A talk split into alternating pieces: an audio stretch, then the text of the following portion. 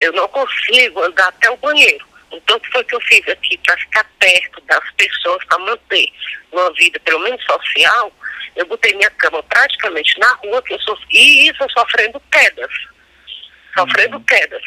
A última queda agora em dezembro, no dia 6, eu fui bater no frontinha de, de Parangaba por ambulância, que eu não andei mais, e desde dezembro eu tô aqui, sentada.